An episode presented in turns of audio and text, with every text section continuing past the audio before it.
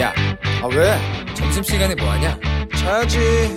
야, 그러지 말고 이거 한번 들어봐. 아 뭔데? 지금 당장 라디오를 켜봐 나른한 오후 깨울 시사 토크쇼 모두가 즐길 수 있고 함께하는 시간 유쾌하고도 신나는 시사 토크쇼 오태훈의 시사본부.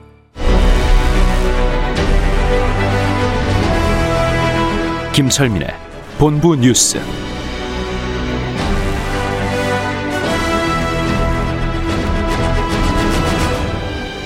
네, KBS 제1라디오 오태훈의 시사본부 2부 출발합니다. 이 시각 중요한 뉴스들 분석해드립니다. 본부 뉴스, 뉴스 핵심을 짚어주는 분입니다. KBS 보도본부의 아이언민, 김철민 해설위원과 함께합니다. 어서 오세요. 네, 안녕하세요. 김철민입니다. 네, 신규 확진자 계속 늘고 있습니다. 예, 오늘도 382명, 이틀 연속 지금 300명 기록했고요. 예, 지금 지역 감염이 363명인데 이게 이제 지난 8월 말 2차 유행 이후에 지역 감염으로는 이제 가장 많은 숫자를 보인 겁니다. 그래서 음. 지금 그 당시 8월 말에 이제 400명 넘을 때가 있었는데 네, 그때까지는 이렇게 그 높아지진 않았는데 조만간 아마 그 8월 말 기록을 깰 수도 있다 이렇게 방- 전문가들은 그러니까 8월 때 기억해 보면 400대 빡 찍고 예. 밑으로 서서 서서히 줄어가는 형태였는데 예, 예. 지금은 계속 지금 우상향이에요. 계속 늘어나고 있는 예, 상황이라서 곧뭐 400명 넘어서 800명, 1000명까지 갈 수도 있다 이렇게 전문가들은 보고 있고 이제 그럴 수밖에 없는 게 지금 이제 지역 발생을 보면 지금 세종시를 빼고 16개 시도에서 다 나왔습니다. 그래서 네. 지금 전국적인 3차 유행 양상을 보이고 있고 이 발생하는 공간도 학교, 학원, 교회, 직장, 군부대, 사우나, 뭐 병원, 유흥주점, 식당 이렇게 다양한 일상 공간에서 좀 계속 나오고 있기 때문에요. 네. 또저 감염 경로를 알 수 없는 확, 확진자들도 계속 나오고 있고 그래서 지금 방역 당국은 지금 수도권의 사회적 거리두기가 2단계 이제 시행된 지 이틀째인데 네. 이걸 전국적으로 2단계를 가야 되는 거 아니냐 이런 음. 지금 고민을 하고 있는 상황입니다. 그래서 오늘 그 저 손용래 이제 중대본 전략기획반장이 브리핑을 했는데 네. 이제 확진자가 수도권 중심으로 나오, 많이 나오고 있고 전체 70% 80% 비중을 차지하고 있는데 아, 이 수도권 2단계 강화 효과를 좀 봐가면서 전국의 거리두기를 2단계로 올려야 되는지 여부를 지금 검토를 하고 있다. 근데 특히 또 이제 조심할 거는 이제 젊은이들, 네. 젊은이들은 활동 범위가 넓고 네. 또 무증상 감염을 일으키는 사람들이 많기 때문에 음. 그 젊은 사람들이 더 이제 코로나에 대해서 경각심을 가져야 된다. 어, 특히 2030 세대들은 올해 연말 모임은 이제 없다 이렇게 생각을 해달라 이렇게 아주 연말 모임은 없다. 예 그렇게 생각을 해달라고 어. 당부를 했습니다. 알겠습니다. 민주노총 근데 집회 지금 예정하고 있잖아요. 예, 지금 하- 오늘 열리고 있습니다. 지금 이제 곳곳에서 이제 원래 뭐 대규모 집회는 아니고 음. 그 이제 지도부를 중심으로 전국 자치구별로 여당 사무실 앞에서 이제 10인 미만 규모 어 기자회견하고 집회 열고 이렇게 이제 하고 있는데 어 이게 이제 노동법 계약 저지 뭐 전태일 3법 2법 이게 이제 목표라고 하는데요. 네. 이 부분에 대해서 방역 당국이 오늘 언급을 했는데 그 집회 자유를 보장하는 게 중요한데 지금처럼 코로나 상황이 지금 이 위중한 이럴, 이럴 때는 국민의 생명과 어, 생명을 보호하기 위해서 방역 수칙을 지키는 게 더 우선이다. 네. 뭐 일단 저 집회를 뭐 어, 초래하는 게 제일 좋겠지만 부득불 집회를 할 경우에는 소모임 절대 하면 안 되고 음. 집회 과정에서 반드시 마스크 쓰고 그다음에 구호라든지 함성 자제하고 이런 방역 수칙을 꼭 지켜야 되고 이거를 위반하는 집회가 이루어져서 어, 불의의 사태가 발생을 하면 어떤 이유도 없이 엄중하게 대응하겠다 이렇게 강력히 경고를 했습니다. 네. 어, 한국인 유학생 딸이 있었는데 예. 음주 차량 때문에 어, 아이고 아이고 사망을 했다고 그래요. 사망했네요. 이제 대만 외시, 대만 언론들이 대만 연합보 같은 이제 대, 대만 언론들이 오늘 보도한 내용인데 예.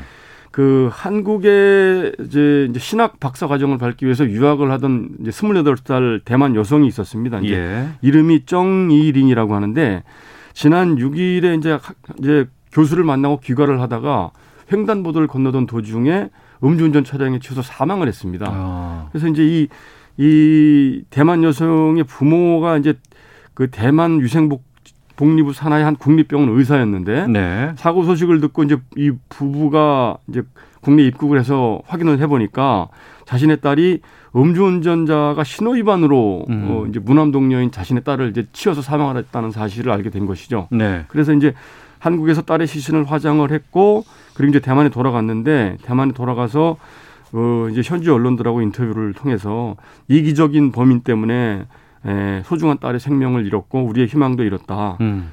아, 딸의 예쁜 목소리를 더 들을 수가 없게 돼서 비통하다. 이제 이렇게 이제 심경을 전했고 그 다음에 딸의 한국 친구를 통해서 청와대 국민청원을 제기를 했습니다. 그래서 어, 이 음주운전자를 엄벌에 처해 달라는 청원을 올렸고 네. 또 한국 대통령하고 국회의원들한테 이제 편지를 썼는데 네. 이런 음주운전자들을 엄중 처벌해서 더 이상 음. 이런 피해가 나오지 않기를 해달라 이렇게 편지를 썼다고 합니다. 네. 어, 휴대전화가 흉기다. 부산 예. 지하상가 폭행 남성 특수상해로 송치됐다고요? 예, 예, 얼마 전에 그 부산 한 지하상가에서 데이트 폭력 도중에 아, 영상 봤습니다. 한 예, 남성이 그 이제 여성을 휴대전화로 예. 얼굴 부분을 집중 가격하는 영상이 이제 인터넷에 돌아서 굉장히 논란이 됐었죠. 그래서 이제 두 그 연인이 다 입건이 됐는데 이제 부산 북부경찰서가 오늘 밝힌 내용인데 이 남성에 대해서는 특수상해 혐의를 적용을 해서 검찰에 송치를 하겠다 이렇게 밝혔습니다. 이제 음. 특수상해라는 게 여러 사람이 다중이 이제 폭력을 행사하거나 혹은 그 위험한 물건을 휴대하고 폭력을 행사해서 상해를 입힐 경우에 적용을 하는 죄인데 이 폭행죄는 피해자가 처벌을 원하지 않고 합의를 하면 처벌을 할 수 없지만 네. 이 특수 폭행 특수상해죄는 피해자 합의와 관계없이 처벌을 할 수가 있고 벌금형도 없고 반드시 징역형을 받게 돼 있습니다. 네. 그래서 지금 이 휴대전화로 이제 얼굴을 때린 영상이 유포됐기 때문에 경찰이 그 경찰 조사 과정에서 두 이제 A 씨, B 씨 두 연인은 서로 처벌을 원하지 않는다고 진술을 했는데 음. 경찰이 영상을 보니까 휴대전화로 얼굴을 때리는 게 보였거든요. 그래서 이제 그 이 여성 B 씨가 치료를 받은 병원에 직접 찾아가서 진단서를 확인을 하고 이래서 이제 이 남성이 휴대전화로 얼굴을 때린 건 휴대전화 일종의 흉기이기 때문에 네. 특수 상해죄를 적용을 해서 검찰에 송치를 하겠다 이렇게 밝혔습니다. 알겠습니다. 하나만 더 보겠습니다. 예. 요즘 그 불나는 곳이 좀 많던데 예. 이번엔 방화네요. 오늘 또 새벽에 방화 사건이 있었는데요. 오늘 새벽 2시 40분쯤 마포구 공덕동의 3층짜리 모텔에서 이제 불이 났는데 예. 이 불을 낸 사람이 1층에 있던 60대 장기 투숙객입니다. 음. 이 이제 모텔이 70년에 지어져가지고 굉장히 오래된 모텔이고 주변 재개발 현장에서 근무하는 이제 이 건설 노동자들이 장기 투숙하는 지역이 있는데 이 1층에 있던 60대 남성 투숙객이 이제 주인한테 이미 이제 술을 좀 많이 마셔서 이제 취해 있는 상황이었는데 네. 술을 더 달라고 요구를 한 겁니다. 그러니까 어. 이제 주인이 술을 안 주고 들어가서 자라 그러니까 이제 화가 나서 자기 방에 들어와서 그 방어를 한 것이죠. 그래갖고 예, 예. 이 이제 모텔에 투숙하고 있던 50대 여성 투숙객 한 명, 그다음에 2층에 있던 40대 남성 투숙객 한 명에서 두 명이 숨지고 음. 11명이 부상을 당해서 후송을 당하는 이런 안타까운 사고가 있었습니다. 알겠습니다. 자, 본부 뉴스 KBS 보도본부의 김철민 해설위원과 함께했습니다. 자, 오늘 소식 고맙습니다. 네, 고맙습니다.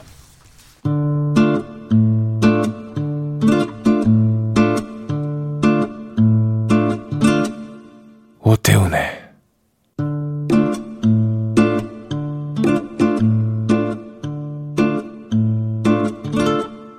시사본부 네, 1시 9분 향하고 있습니다. 시사본부 청취자 여러분들의 참여 기다리고 있습니다. 샵 9730으로 의견 보내주시면 됩니다. 짧은 문자 50원, 긴 문자 100원, 어플리케이션 콩은 무료로 이용하실 수 있고요. 팟캐스트와 콩, KBS 홈페이지를 통해서 시사본부 다시 들으실 수 있습니다. 유튜브를 통해서도 만나실 수 있습니다. 엘라디오 혹은 시사본부 이렇게 검색해 보시면 영상으로 유튜브에서 방송 모습 확인하시고 유튜브 댓글창에 댓글도 보내주실 수 있습니다. 전문성과 현장성 살아있는 고품격 범죄 수사 토크를 지향하는 시간입니다. 수요일 아는 경찰. 오늘도 두 분과 함께합니다. 배상훈 전 서울경찰청 범죄심리 분석관 나오셨습니다. 어서 오세요. 안녕하세요. 예, 김은배 전 서울경찰청 국제범죄수사팀장도 자리하셨습니다. 안녕하십니까? 안녕하십니까? 예. 어제 오후에 어, 속보가 막 떴고 정말 어제부터 지금까지도 계속해서 많은 언론들 또 여기저기서 이 관련된 얘기들을 좀 하고 있습니다. 정치적인 파장 여러 가지 것들은 저희가 이제 내일 어, 이런 해당 프로 코너에서 좀 얘기를 나누겠고요. 이 조치들에 대해서 저희가 설명도 좀 들어야 되겠고 어떤 것들이 의미가 있는지 두 분과 좀 말씀 나눠보도록 하겠습니다. 추미애 법무부 장관 윤석열 검찰총장에 대해서 징계 청구 또 직무 배제 조치를 했습니다. 그리고 어제 오후에는 윤석열 검찰총장 장모에 대한 어, 불구속 기소가 발, 앞서서 발표가 되기도 했습니다. 추 장관과 윤석열 총장 간의 여러 가지 문제들은 계속해서 뭐 지난 국정감사 또 예산안 심의 과정에서도 계속해서 좀 나왔었는데 어제 이 조치에 대해서 두 분께서는 어떻게 보셨는지 좀 여쭙게 싶은데요. 음, 어쨌든 감찰이 배상, 예, 예, 감찰이 시작됐을 때부터 여기 시기의 문제였었지. 음. 결론은 아무래도 이 정도 이 정도로 전격적일지는 모르지만은 네.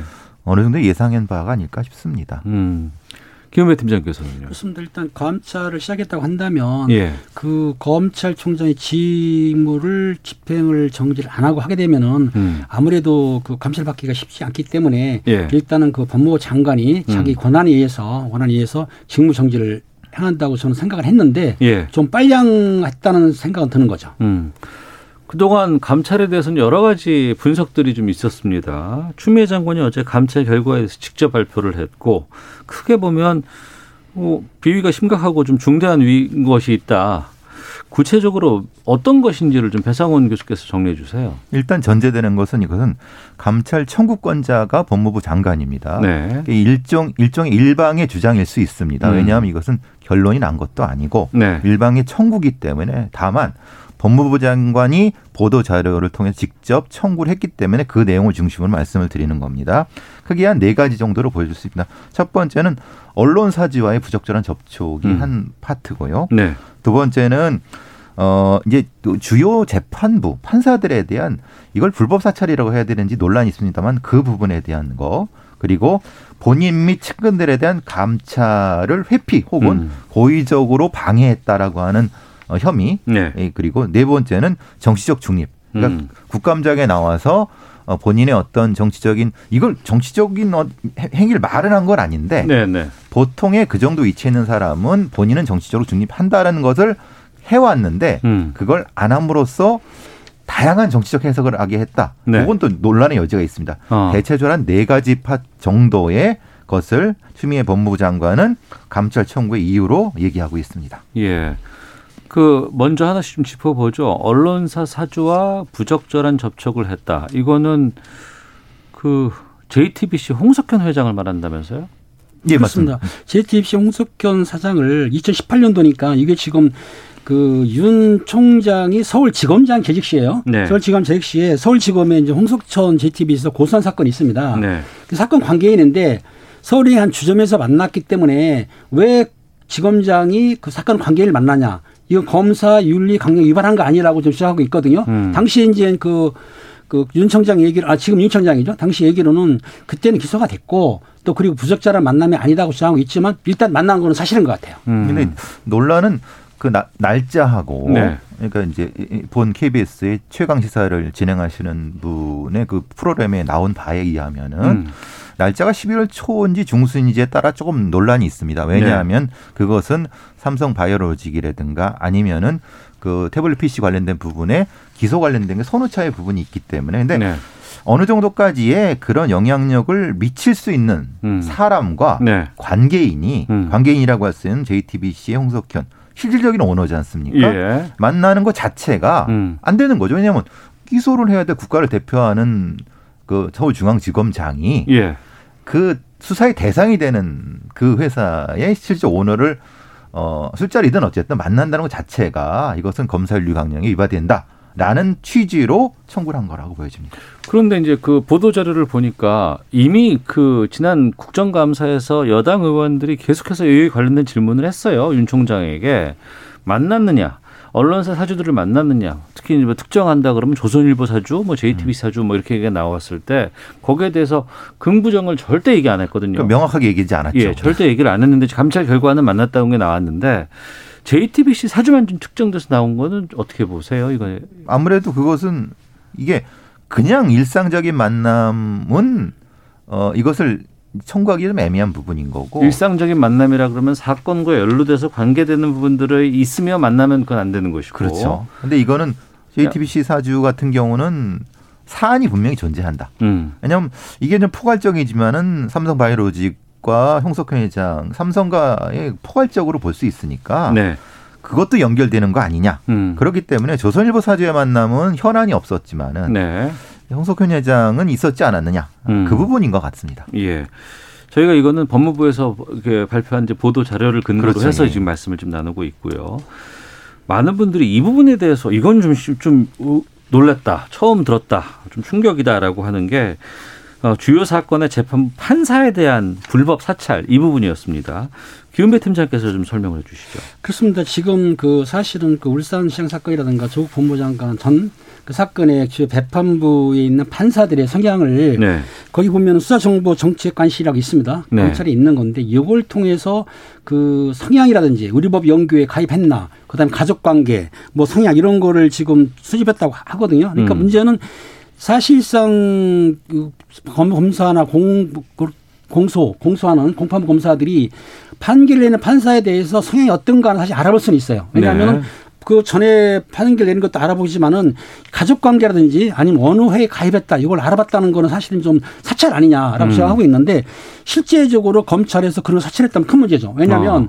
지금 법무부 장관이 얘기한 거예요. 예. 사찰했다고 하지만 요거는 이제 이번에 그 추미애 법무부 장관이 주장한 거고 실제적으로 사찰을 했는지 음. 아니면은 언론에 공개된 거 이런 것만 정도만 수집해 가지고 판결에 대한 어느 정도의 그 예단하는 것 뿐인지 요거는 좀 더 감찰해야만 알 수 있을 것 같아요. 이- 오늘 이제 경향신문에 그 기사가 났습니다. 그 문건을 작성했다고 하는 검사가 네. 지금 의정부 지검의 현직인가 봅니다. 전체적인 어떤 그 문건 내용에 대한 설명도 하고 음. 절대 그런 일은 없다라고 주장을 하고 있습니다. 네. 그 내용도 흔히 말하는 우리법 연구회라든가 가족 부분은 아주 제한된 거고 음. 실제로는 이전에 공판을 했던 검사들이 네. 어떤 판사를 내가 재판을 받아보니까 음. 이렇더라라고 하는 것 중심이다. 네. 라는 쪽의 주장입니다. 음. 그런데 문제는 그리고 그것은 어, 내부 규정, 훈령 이런 관련된 어 저기 수사정보정책과시 운영이래 이런 부분은 절대 법을 벗어나지 않았다라는 것이 그분의 주장이고 네. 다만 문제는 거기서 나타나는 세평이라든가 이런 부분들이 확대 해석돼 갖고 음. 만약에 이렇습니다. 예를 들면 이런 거죠. 어떤 검사가 어, 뜬금없이 오태훈 저기 앵커의 주변에 네. 오태훈 씨 어때요라고 물어보면 음. 어떻겠습니까? 두렵죠. 기분 나쁘네요. 예, 예, 예. 확 기분 나쁘네. 그게 세평이라는 게 어. 그런 겁니다. 예, 말하자면 예, 예. 그렇게 둘둘둘 해갖고 거- 어차피 건너갖고 판사의 가족과 관련된 사람한테 음. 이런 세평을 물어보고 만약에 했다고 네. 하면 이거는 이건 초법적인 행위거든요. 어. 그러니까 지금 여기 나라는 이것이 불법 사찰인가 아니면은 정상 범위 내인가의 한 부분은 각각의 건을 가지고 음. 판단을 해봐야 되는 거기 때문에 예. 논란이 있을 수 있습니다. 어. 채널 A하고 또 한명수 전 총리 사건 관련해서도 이 측근 비호하기 위한 감찰 방해 요인이 있었다. 행위가 있었다. 이렇게 지금 법무부가 발표를 했거든요. 이것도 좀 알아보죠. 네. 요것은 이제 우리가 한명수 전 총리 사건이 사실 뭐 조작됐다 음. 아니면 뭐 흔히 말하는 관련된 사람들을 압박해서 네네. 증언을 조작했다 이런 얘기가 많이 있지 않, 않았습니까? 음. 그럼 그들에 대한 그, 그 검사에 대한 감찰을 하려고 하는데 네. 이게 그 언론 보도로 문제점이 드러났고 새로운 음. 것들이 밝혀졌기 때문에 이 부분에 대해서 다시 들어봐야 되겠다라는 여론들이 음. 많았고 그래서 감찰이 들어간 거 아니에요. 근데 감찰을 어떤 이유가 어떤 내용인지는 자세하게 드러나지 않았습니다만은 음. 고의적 아니면은 이게 방해가 있었지 않았느냐 네. 라는 것이 추미애 장관의 주장입니다. 음. 그렇죠. 지금 보면은 이제 그 윤 총장이 사실상 감찰을 뭐 중단시켰다 한동훈 씨것 같은 거 아니면은 지금 그 한명수 전 총리 같은 경우는 인권부로 넘겼다 이런 거 가지고 문제를 삼은 거예요. 그러니까 그 당시에 본인들이 변멸차를 있지만 왜 그 담당 수사 형사 수사관들 검사들을 감찰을 지시했고 또 그리고 왜 이런 걸 인권부로 넘기느냐 이런 걸로 해서 지금 문제를 삼은 거죠 사실은. 네. 약간 논란이 있습니다. 예. 왜냐하면 이것이 검찰총장이 그 정도 낼수 있죠. 음. 라고 하는 주장도 있을 수 있습니다. 네. 왜냐하면 관행상 그랬다. 음. 근데 꼭 그래야만 했느냐? 네. 이건 사실은 요 중간 범위일 수 있다는 겁니다. 그래서 음. 이제 검찰 내부에서 반발도 있을 수 있는 거라고 보여집니다. 네. 정치적 중립에 대한 위험과 신망을 손상시킨 점 이거는 어떻게 봐야 되나요? 이게 그 국정감사장에서 이제 나왔던 얘기들 여러 가지 그 동안에 있었던 뭐 여론조사들 뭐 이런 것들 다 통치하는 거 아니겠습니까? 그렇습니다. 어, 예. 2020년 그 10월 22일 날 대검 국정감사장에서 그 여당 야당 의원들이 그 질문을 했습니다. 대권 후보로 거론되는 사항인데 어떻게 생각하냐 그랬더니 본인이 뭐라 했냐면 퇴임을 하고 나면 네. 퇴임을 하고 나면은 어 자기가 그 뭐라 그랬냐면은 좀 제가 헷갈리는데 주세요. 사회와 네. 국민을 위해서 어떻게 봉사할지 음. 생각해 보겠다고 했어요. 예, 그러니까 예. 사회와 국민을 위해서 봉사할 생각해 보겠다라고 말했는데 이거를 듣는 입장에서 볼 때는 음.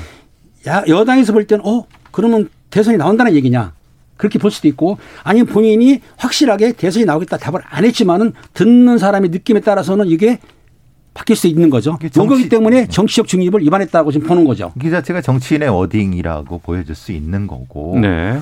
근데 여태까지의 그 정도 위치에 있는 사람들은 그런 질문이 나왔을 때는 지금 현직의 업무에 충실하겠습니다. 음. 본인의 업무는 정치적 중립을 하겠습니다. 이 정도가 대부분이었단 말입니다. 음. 근데 이것이 아니라 네. 향후의 포부를 얘기했다라고 하는 것 자체가 음. 뭐가 좀 이상하다. 그런데 그게 꼭 정치적 중립이냐? 이것도 논란이 되는 거죠. 또 그 이후에 이제 그러고 나니까 계속해서 여론조사에서 이제 대권 관련된 조사들이 들어간 거 아니에요? 그렇죠. 어, 그런 이제 이름은 이제 자기를 빼달을 말한 적은 있어요. 이름 어. 빼달라고 했는데 어떻든 간에 지금 대권 주자로 하는 상황에서 명확하게 내가 대권에 나가지 않는다고 말했으면 좋겠는데 음. 그 말은 안 하는 거죠, 사실은. 네. 그러다 보니까 정치적 중립을 선는 거 아니냐라고 지금 추미애 법무장관 생각을 하는 거죠. 네. 이 법무부의 보도 자료를 보면 공개되는 내용은 징계 청구권 내용으로 확정된 사실이 아님을 유의하여 주시기 바람 이렇게 적혀 있습니다. 두 분께서도 이제 감찰 관련돼서 이제 공직에서 이제 많이 좀 이렇게 아실 것 같은데 이게 무슨 뜻이에요? 법무부 보도 자료의 이 내용이? 그러니까 이제 앞서 제가 말씀드린 것처럼 이거는 그 검사 징계법이라든가 공무원 징계에 따르면은 감찰 그러니까 청, 저이 징계 청구의 주체가 법무부 장관이기 때문에 어떻게 보면 그의 일방적인 주장이죠. 음. 그걸 청구를 해갖고 이 감찰위원회가 형성이 돼가 구성이 돼서 거기서 일종의 재판 비슷한 걸 합니다. 네. 그래서 그 결과에 따라서 대통령한테 어, 그 징계를 어느 정도까지를 해달라고 하면은 대통령이 결정하는 거죠, 실질적으로. 아, 예, 예. 근데 그러니까 결국은 이것은 확정된 사실이 아니기 때문에 그 음. 부분을 유예해달라는 겁니다. 그렇습니다. 징계를 의결해서 그 징계위원회에서 반 이상이 찬성하게 되면 징계 의결을 해야 되는데 네. 지금 징계를 의결한 게 아니에요. 징계위원회를 열지 않았기 때문에 지금 추미애 장관이 발표한 그 다섯 개, 일곱 개 이 조항이 확실하다고 볼 수가 없는 거기 때문에 음. 이런 사항으로 감찰을 하겠다고 했기 때문에 여기 말씀드린 대로 확정된 사실이 아닌 거죠. 지금 네. 의심되는 사실인 것 뿐인 거죠. 예. 윤석열 총장은 이제 법적 대응하겠다고 하는데 이 소송으로 가면 쟁점들이 좀 어떤 게 있을까요? 음, 기본적으로 이제 뭐 가처분이 되겠죠. 왜냐하면 지금은 직무 배제가 됐기 때문에 직무 배제하는 행정 행위에 대해서 가처분이 들어갈 것이고 네.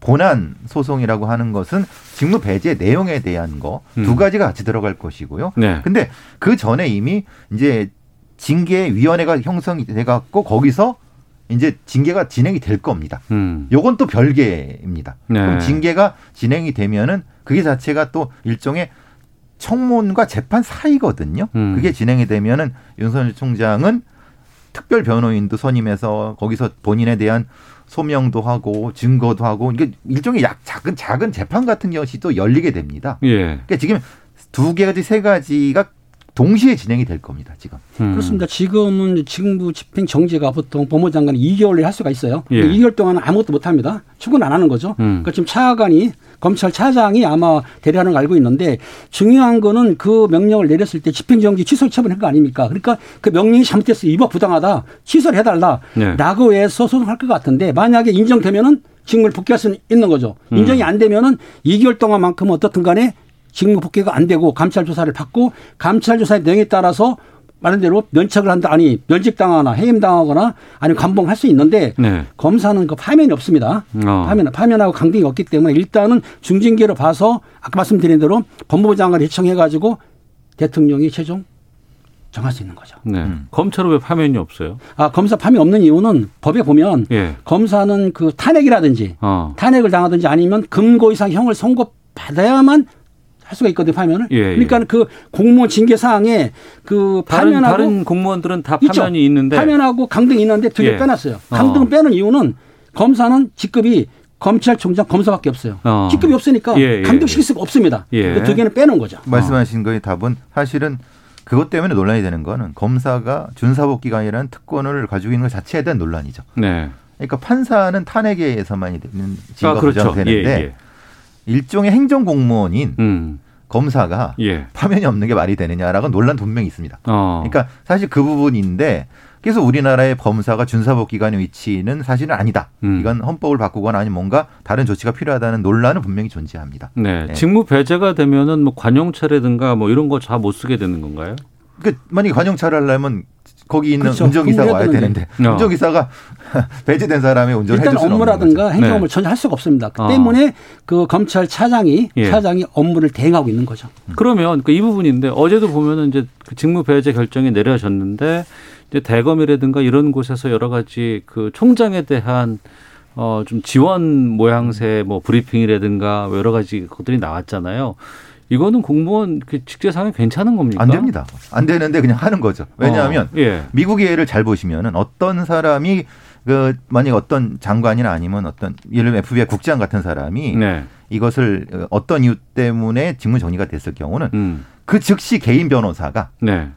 그 성명을 발표하거나 음. 합니다. 네. 근데 대검의 입장으로 윤석열이라는 사람의 입장을 발표 이건 안 되죠. 왜냐하면 음. 법무부 장관의 그 직무 배제 말이 나오는 즉시 배제가 되는 겁니다. 그럼 그 뒤부터는 대검이 윤석열이라는 사람을 대신할 수 없는 겁니다. 네. 근데 그것을 우리는 혼동하고 있어요. 음. 그것은 진짜 잘못된 겁니다. 네. 그러니까 만약에 배제됐다고 하면 윤석이라는 사람은 개인 변호사를 통해서 음. 성명을 발표하건 뭐 뭘 하건 그건 자기 마음이지만 네. 대검이 입장을 아니죠. 그건 대검 차장이 이미 그 검찰총장을 대신하는 거니까 음. 이거는 상당히 심각한 문제가 있는 거죠. 어. 그래서 일단은 발표한 시점이 그 네. 발표한 시점부터 직무 정지냐 음. 아니면은 다음 날 오늘부터 정지냐 이게 이제 애매한 뭐이기 때문에 당시에 대검 발표는 실질적으로 정지가 그 시- 발표한 순간이 아니고 거기에서 어느 정도 대검에서 반박할 자료가 있기 때문에 네. 반박 자료만 한 거고 또 개인적인 소송은 윤석열 총장이 개인적으로 해야 되겠죠. 어. 아, 이게 또 복잡하고 뭐 여러 가지가 뭐 절차도 있고 뭐 다뤄야 될 게 많아서 좀 두 분께 좀 여쭤봤고요. 정치적인 파장은 또 저희가 좀 정치인들에게 좀 직접적으로 좀 들어보는 시간 따로 준비를 하도록 하겠습니다. 자, 그럼 여기서 헤드라인 뉴스 듣고 기상청 교통정보 확인하고 돌아와서 두 분과 다음 주제로 본격적인 아는 경찰 좀 시작하도록 하겠습니다. 방역 당국이 현재의 환자 발생 추이가 계속 유지된다면 2, 3주 내 중환자실 부족 문제에 직면할 수 있다고 밝혔습니다. 정부가 참여하는 코로나19 백신의 공동 구매 및 배분을 위한 국제 프로젝트인 코백스 퍼실리티가 해외에서 개발 중인 백신에 대한 구매 계약을 지난달 확정 체결했다고 밝히면서 국내 개발 중인 코로나19 치료제도 이상 임상 시험에 대한 환자 등록을 마쳤다고 말했습니다. 민주당 이낙연 대표가 법무부가 밝힌 윤석열 검찰총장의 혐의는 충격적이라며 국회에서 국정조사를 추진하는 방향을 당에서 검토해달라고 지시했습니다. 국민의힘이 윤석열 검찰총장에 대한 징계 청구와 직무 배제 조치를 논의하자며 국회 법제사법위원회 전체 회의 소집을 요구했습니다. 추미애 법무장관과 윤석열 검찰총장에 대한 출석 요구도 안건에 포함됐습니다. 방탄소년단이 한국 가수로는 처음으로 미국 최고권위 음악 시상식인 그래미 어워즈 후보에 이름을 올렸습니다. 지금까지 라디오 정보센터 조진주였습니다. 이어서 기상청의 송소진 씨입니다. 미세먼지와 날씨 정보입니다. 대기 확산이 원활해서 오늘까지는 미세먼지 농도가 보통에서 좋음 단계를 유지하겠는데요. 하지만 내일은 국내외 미세먼지의 영향으로 수도권과 충청도를 중심으로 농도가 나쁨 단계로 오를 전망이어서 주의하셔야겠습니다. 지금 하늘은 대체로 맑은 상태고 추위는 풀려가고 있습니다. 오늘 낮 기온이 서울 9도, 광주와 대구 13도 등을 보이며 평년 기온을 회복하겠습니다. 모레 금요일 낮부터 다시 찬바람이 불어 추워지겠고요. 토요일부터는 본격적인 초겨울 추위가 시작될 전망입니다. 현재 서울의 기온은 9도입니다. 미세먼지와 날씨 정보였습니다. 이어서 이 시각 교통 상황을 KBS 교통정보센터 공인혜 씨가 전해드립니다. 네, 이 시각 교통정보입니다. 빠르게 달리는 도로 위에서는 잠시만 한눈을 팔아도 또 다른 상황으로 이어지기 쉬운데요. 점심 이후 나른한 시간 졸음이 쏟아진다면 잠시 쉬어 가셔도 좋겠습니다. 먼저 서울 시내 내부순환도로 성수대교 방향으로 정릉 램프 부근 2차로를 차단하고선 내내 도로 보수 작업하고 있습니다. 1차로와 3차로 통해서 운행이 가능한데요. 가장 심한 정체 지나간 지금도 홍은 램프부터 뒤로 속도 떨어져 있습니다. 동부간선도로 의정부 방향으로는 중랑교 부근 3차로의 작업 때문에 군자교부터 정체에 서행하고요. 경부고속도로 서울 쪽 서울시 구간인 양재부터 서초 쪽으로 반대 부산 방면도 한남대교부터 양재 쪽으로 막히고 있습니다. 수도권 제일수단선은 일산에서 판교 쪽 김포 부근의 노면 보수 작업 여파 자유로부터 3km 구간에서 받고 있습니다. KBS 교통정보센터였습니다.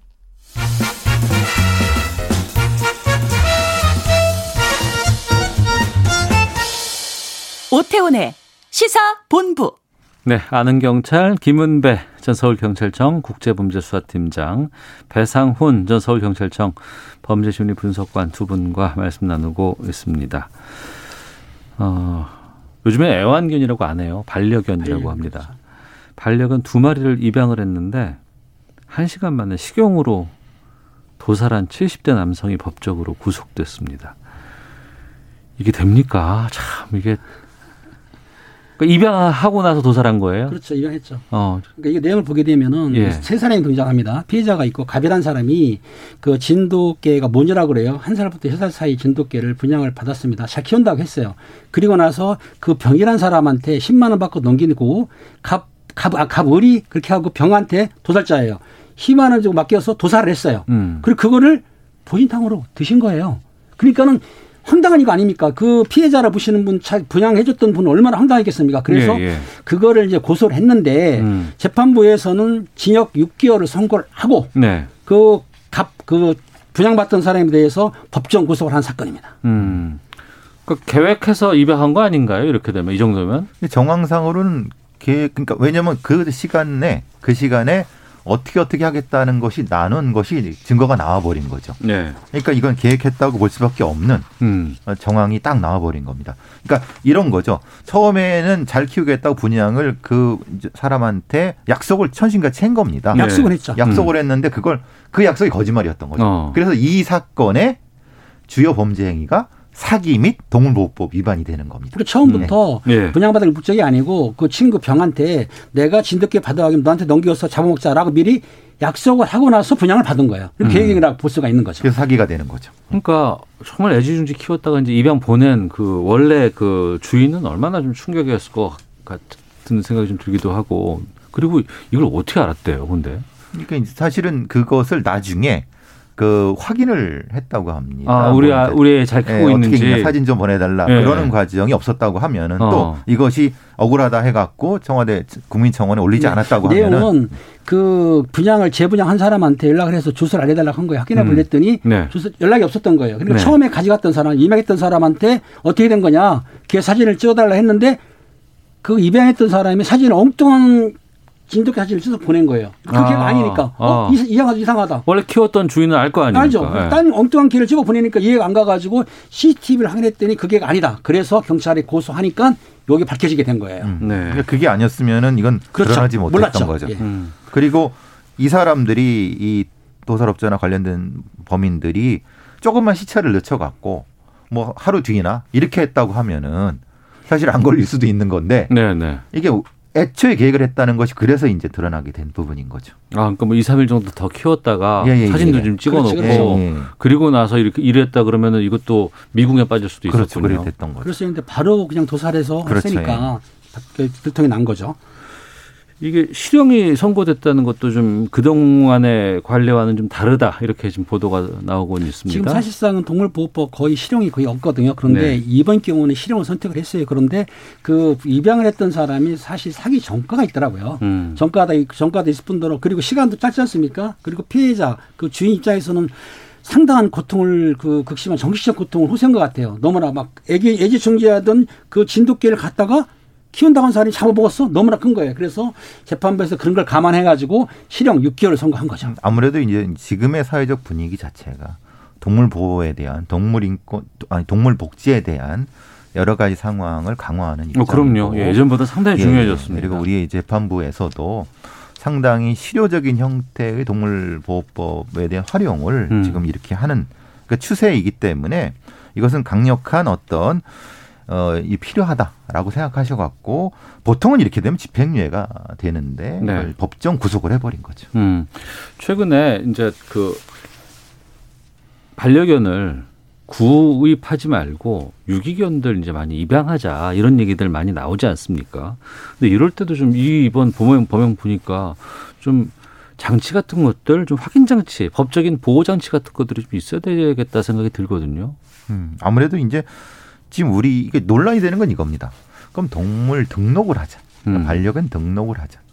물론 이 반려견 등록 부분은 그런 게 있을 수도 있죠. 뭐 그걸 뭐 세금을 매기려고 하는 거냐 아니면 그런 그런 것도 있지만은 지금 너무나도 버려지는 유기견들이 너무 많고 유기묘도 있기 때문에 네. 그것을 좀 줄이기 위해서는 음. 뭐 전체적인 등록은 아니라 하더라도 어느 정도까지의 등록 물론 거기에는 이제 거- 검진 건강 검진이라든가 이런 부분도 포함시켜야 되겠지만은 거기에 들어가는 비용이라든가 국민들 인식 자체가 약간 정체돼 있는 상태. 그것이 지금 상태이기 때문에 좀 도입도 어떤 쪽에서는 분명히 굉장히 원하는데 다른 쪽에서는 그게 맞나 이런 논란도 있는 거죠. 음. 그 반려견이나 반려묘를 등록하면 좋겠지만은 사실상 네. 사람처럼 주민등록처럼 할 수도 없는 거고 많기 때문에 관리하는 주체가 특정되지 않거든요. 음. 관리가 힘들기 때문에 등록을 하면 좋겠지만 사실은 매우 어려운 일이라고 생각이 들거든요. 그러니까 네. 앞으로 좀 좀 더 내가 애견 반려견을 키우는 사람들이 좀 사랑을 베풀어야 되지 꼭 어떤 행정적으로 등록을 한다 이것보다는 좀 더 애정을 가지고 지켜보는 게 좋을 것 같아요. 근데 문제는 그겁니다. 주변에 그러니까 중성화 시키지 않은 상태에서 그 새끼가 낳게 되고 교미의 새끼가 낳게 되고 그런 상태 키우지 못해 감당을 못 하는 거예요. 그러니까 이제 버리게 되는 음. 이런 부분들은 그 견주들한테 이런 어떤 경각심 같은 것도 해결 필요에 따라서는 등록제도 필요하지 않느냐 그런 논란이 있는 거죠. 알겠습니다. 시간이 많이 없어 짧게 이건 좀 살펴보도록 하겠습니다. 이번에 경찰청이 신체 검사 기준 개선안 이거를 발표했다고 하는데 이게 좀 눈에 띄는 게 문신 규정 완화입니다. 경찰이 되고 싶은데 몸에 예전에 문신을 했던 분들 이런 분들이 경찰이 될 수 있다는 거잖아요.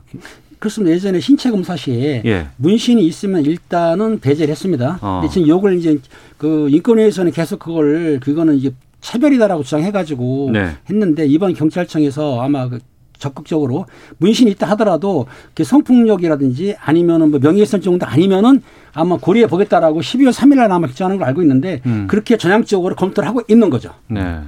전체적으로 예전에는 문신보다는 흉터가 문제였습니다. 흉터는 왜요? 흉터. 왜냐하면 이 흉터가 좀 이제 이 우리가 이게 경찰이라고 하면은 대민 업무를 많이 하기 때문에 그렇죠. 예. 보기에 좀 위화감이 있으면 안 예, 예, 된다. 예. 어. 왜냐하면 이 경찰복 바깥쪽에 예, 흉터가 있는 상태 때문에 음. 제가 경찰 면접관 시험 들어갔을 때 그거 가지고 면접관들끼리도 논란이 있었습니다. 네.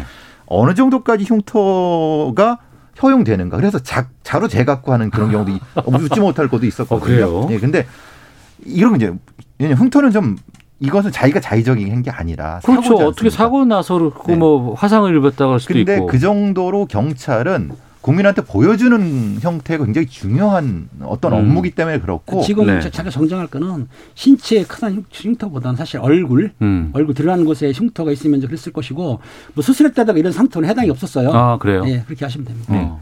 근데 이제 지금은 그걸 넘어서 갖고 예. 좀 자발적으로 어떤 자신의 어떤 프라이버시로 가는 형태의 이 타투 같은 것은 음. 허용해야 되지 않느냐. 어. 예, 그런 것이 이제 세계적 추세 아니면 뭐 현대적 추세에 맞지 않느냐라는 것이 국민 어떤 인권위의 권고고 그거를 지금 받아들이는 경찰청의 조치이죠. 네.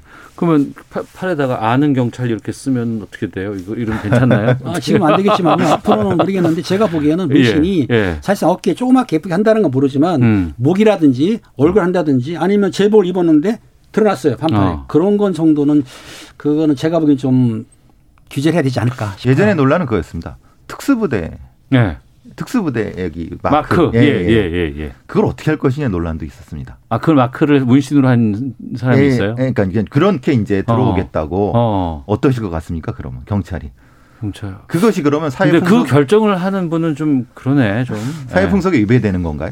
왜냐하면 그 사람은 대단히 국가의 충성심 높은 어. 그죠? 경찰을 꼭 뽑아야 되는 사람인데 이런 논란들. 네. 저도 좀 올드한 사람이라 좀더 이렇게 좀 지나간 사람이라. 근데 또 요즘 젊은이들은 또 그렇지 않을 수 있잖아요. 그렇죠. 예. 이건 자유고 내 몸에다 내가 하는 거는 이게 위화감이 아니고 그냥 하나의 패션이고 내 그냥 성향일 뿐이다라고 얘기하는 친구들이 많을 수도 있는 사회이기 때문에. 근데 봐야 되지 않습니까? 그렇죠. 시민들은 그 경찰을 보는데 어.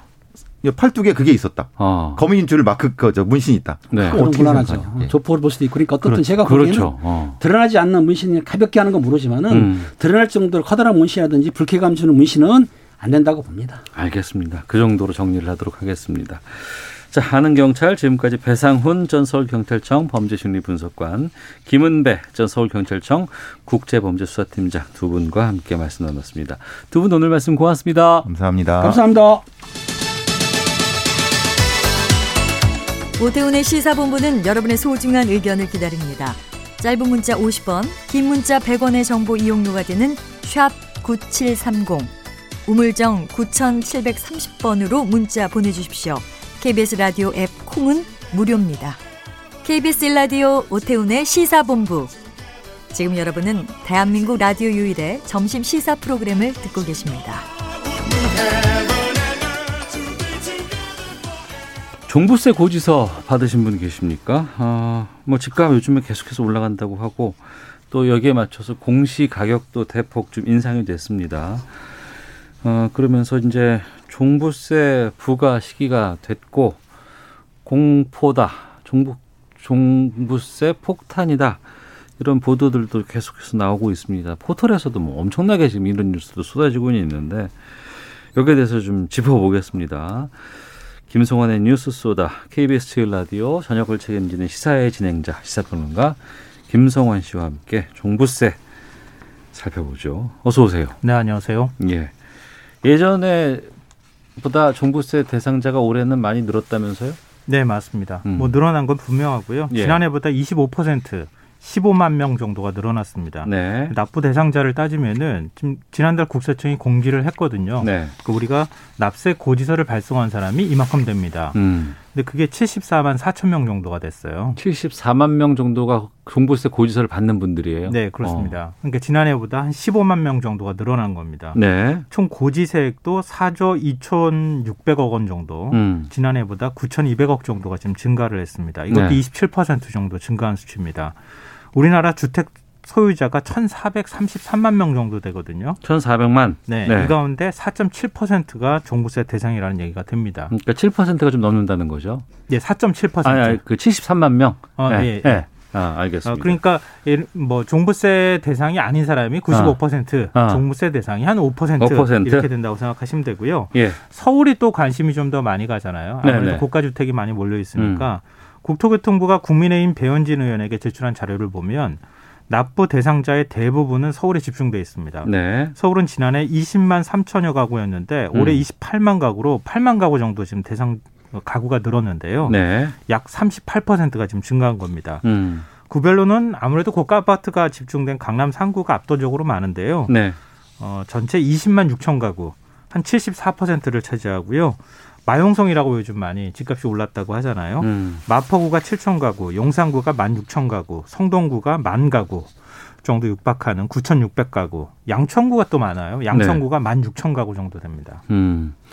정리하면 우리나라에서 집 갖고 있는 사람들 가운데 5% 미만이 종부세 대상자다. 네, 그렇습니다. 이렇게 정리하면 되겠군요. 네. 근데 세금 많이 늘었다고 종부세 폭탄이라는 거 계속해서 나오고 있는데 정말 폭탄 맞았어요? 이 언론 보도 사례를 제가 한 두 가지 정도 들어 드리려고 하는데요. 예. 어, 한 언론 사례부터 말씀드리면요. 신한은행 부동산 투자자문센터가 시뮬레이션을 했다. 음. 그러면서 기사를 보도한 겁니다. 네. 서울 서초구 아크로 리버파크 전용 면적 84제곱미터 보유자의 종부세가 음. 작년에 282만 원에서 올해 494만 원으로 껑충 뛰었다. 네. 강남구 레미안 대치팰리스 114제곱미터는 402만 원에서 694만 원으로 올랐다. 음. 액수만 보면 많이 오른 것처럼 보이죠. 그러니까 200만 원, 뭐 205, 290만 원 다 이렇게 올랐네요. 네. 어. 또 하나의 사례, 그러니까 첫 번째 사례 잘 기억해 두시고요. 또 네. 하나의 사례는 이제 또 다른 신문이 보도한 거예요. 강남 30평대 보유세 1천만 원 시대가 됐다. 음. 월세 100만 원을 내는 셈이다. 그러면서 집 한 채 가진 죄로 매달 100만 원 가까운 월세를 나라에 갖다 바치는 꼴이다. 이런 불만까지 전했습니다. 네. 서울 서초구 반포동 반포자이 전용 면적 84제곱미터를 보유한 1주택자가 네. 올해 보유세로 1,082만 원을 낼 전망이다. 음. 지난해 740만 원을 냈는데 네. 342만 원이 늘어나 46%가 증가한 것이다. 음. 이렇게 보도를 했습니다. 이제 두 개의 보도를 말씀드렸잖아요. 네. 두 보도의 공통점 공통점과 차이점이 뭔지 혹시 포착하셨어요? 아크로 리버파크나 반포자이는 상당히 비싼데요, 여기가. 그리고 정말 요지의 금싸라기 이 주택이고, 그죠? 네, 맞습니다. 어. 그게 바로 공통점인데요. 예. 현재 이 아파트의 시세가 얼마인지는 공개하는 언론을 제가 못 찾아봤어요. 어. 공개하지 않아요. 예, 예. 종부세 늘어난 것만 씁니다. 어. 액수가. 예. 또 다른 한 곳은 종부세와 재산세를 합한 보유세를 따졌다는 겁니다. 그러니까 보유세는 재산세 플러스 종합부동산세를 합친 게 보유세 아닌가요? 네, 그렇죠. 어, 어, 예. 근데 예. 보유세는 아니 그러니까 재산세는 네. 다른 사람들도 다 내는 거예요. 그럼 모든 사람들이 내요. 예, 네. 가- 그 어떤 갖고 있는 사람들은 예, 재산, 그럼요. 집 재산을. 갖고 있는 사람은 다 어. 어, 재산세를 내는 거니까요. 예, 예. 거기에 종합부동산세를 하나 더 얹어서 보유세 개념으로 얹어서 내는 것인데 음. 그두 가지를 합, 두 가지를 합칩니다. 그럼 액수가 껑충 뛰는 것처럼 보이잖아요. 그러니까 재산이 다른 데 또 있었을 것도 있을 거 아니에요. 어, 그렇죠. 것도. 그런 것도 감안을 해야 되는 것인데 일단 어. 사례로 든 거는 그렇다는 거예요. 예. 그게 이제 둘 간의 보도의 차이라는 겁니다. 음. 그러니까 천만 원이라고 하는 얘기는 어, 보유세 개념으로 재산세하고 종부세까지 다 합친 금액 좀 네. 더 액수가 크게 보이기 위해서 일부러 그렇게 한 측면이 있고 어. 한쪽은 종부세만 따지니까 액수가 훅 줄어든 것처럼 보인다는 거예요. 예. 그럼 하나씩 따져 주세요, 좀. 네. 예. 서초구 아크로리버 전용 면적 85제곱미터 시세가 얼마쯤 될까요? 85제곱미터면 굉장히 이거- 비싼 곳인데요. 예, 예. 평당 1억 원이 넘는 아파트입니다. 네. 최근 매매가가요 34억 5천만 원이었습니다. 85제곱미터면 국민주택 규모인데 이게 80, 8, 34억이 예, 넘는다고요? 전용 면적이 그러니까 어. 실제 음, 분양 면적은 30평대 초반이 되겠죠. 그렇죠, 그렇죠. 예. 전세가 18억 4,500만 원입니다. 전세가. 예. 어. 이곳이 종부세로 올해 494만 원을 냈다는 얘기예요. 예. 34억 원 주택 갖고 있는데요. 음. 강남구 레미안 대치팰리스 전용 면적 114제곱미터는 얼마쯤 될 것 같으세요? 이건 면적이 넓으니까 좀 더 비싸겠죠? 더 비싸겠네요. 41억 7천만 원입니다. 어. 전세가 22억 원이에요. 예. 이곳이 종부세로 694만 원을 부과받았다는 얘기입니다. 음. 또 다른 언론이 사례로 언급한 반포동 반포 자이 전용 면적 85제곱미터는 어떨까요? 네. 시세가 21억 5천만 원이고요. 전세가 10억 원에 육박합니다. 음. 이 아파트의 6개월 전 시세를 제가 찾아보니까 19억 5천만 원입니다. 6개월 전에 19억인데 지금 21억이면은 2억 올랐네요. 6개월 네. 만에. 근데 종부세가 지난해에 비해서 342만 원 늘었다는 얘기입니다. 어. 글쎄요. 사는 사람들 입장에서는 불만이 좀 있겠죠. 세금이 예, 예. 늘어났으니까. 예. 그런데 집값이 이렇게 계속 뛰어서 올라가는 상황에서 음. 자신이 얻을 수 있는 이익은 다 빼고 세금 네. 늘어나는 것만 얘기하는 게 이게 말이 되는가라는 음. 생각 들고요. 언론이 보도할 때 왜 이런 것들을 친절하게 보도하지 않는가. 어, 그리고 또 제가 지금 말하지 않은 게 또 한가 또 있습니다. 뭘 또 말? 언론이 보도하지 않는 불친절하게 보도하는 사례가 또 있는데요. 예. 주택의 경우에 6억 원을 넘기면 과세 대상이잖아요. 음. 어, 이 신문은 이 전망이라는 표현을 사용했어요. 네. 지금 그 세금 따질 이렇게 때. 나올 것이다. 나올 전망이다. 예. 아. 왜 그러냐면은 각종 공제 혜택이 있기 때문이에요. 네. 60살 이상 고령자하고 장기 보유 공제 혜택이 지금 있습니다. 네.